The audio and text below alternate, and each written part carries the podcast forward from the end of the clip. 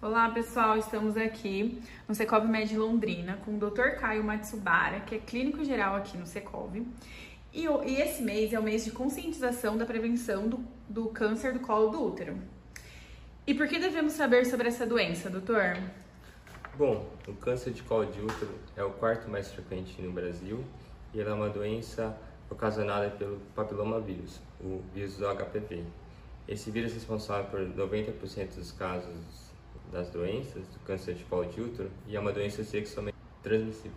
Doutor, e quais são os sintomas, né, de, dessa doença e como que a gente, nós mulheres conseguimos sentir na nossa rotina? Bom, geralmente o câncer de colo de útero não vai apresentar sintoma algum. Ela é uma doença de evolução lenta e silenciosa.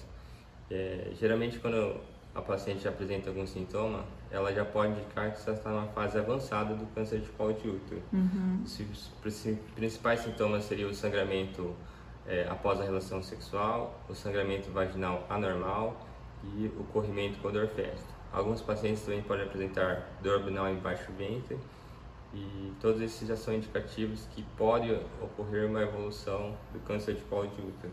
Entendi. Então, esses sintomas só ocorrem quando a doença já está avançada. Em sua maioria, sim. É porque a prevenção realmente é a principal maneira de, de detecção. Porque a maioria dos pacientes não vai ter sintoma algum realmente. Entendi. E quais são as medidas de prevenção, então, para essa doença? A principal medida de prevenção é a detecção precoce, né? através do exame do preventivo, o Papa Nicolau. É indicado a partir dos 25 até os 64 anos de idade. Claro que a periodicidade do exame vai depender do seu médico e do resultado do exame. E caso o exame venha alterado, o paciente pode ser é, orientado a realizar exames mais aprofundados com o médico, como a colposcopia e a biópsia. Entendi.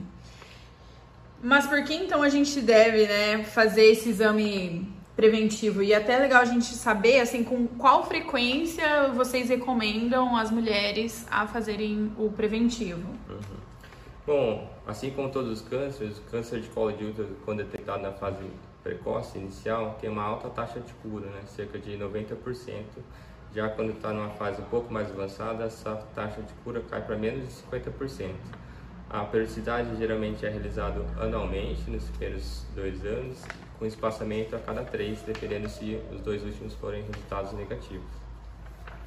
Doutor, muito legal. Então é legal a gente entender também, né, que é, além da gente fazer a prevenção do, da doença com o seu médico, é se prevenir, né? Então, porque é uma doença sexualmente transmissível, né?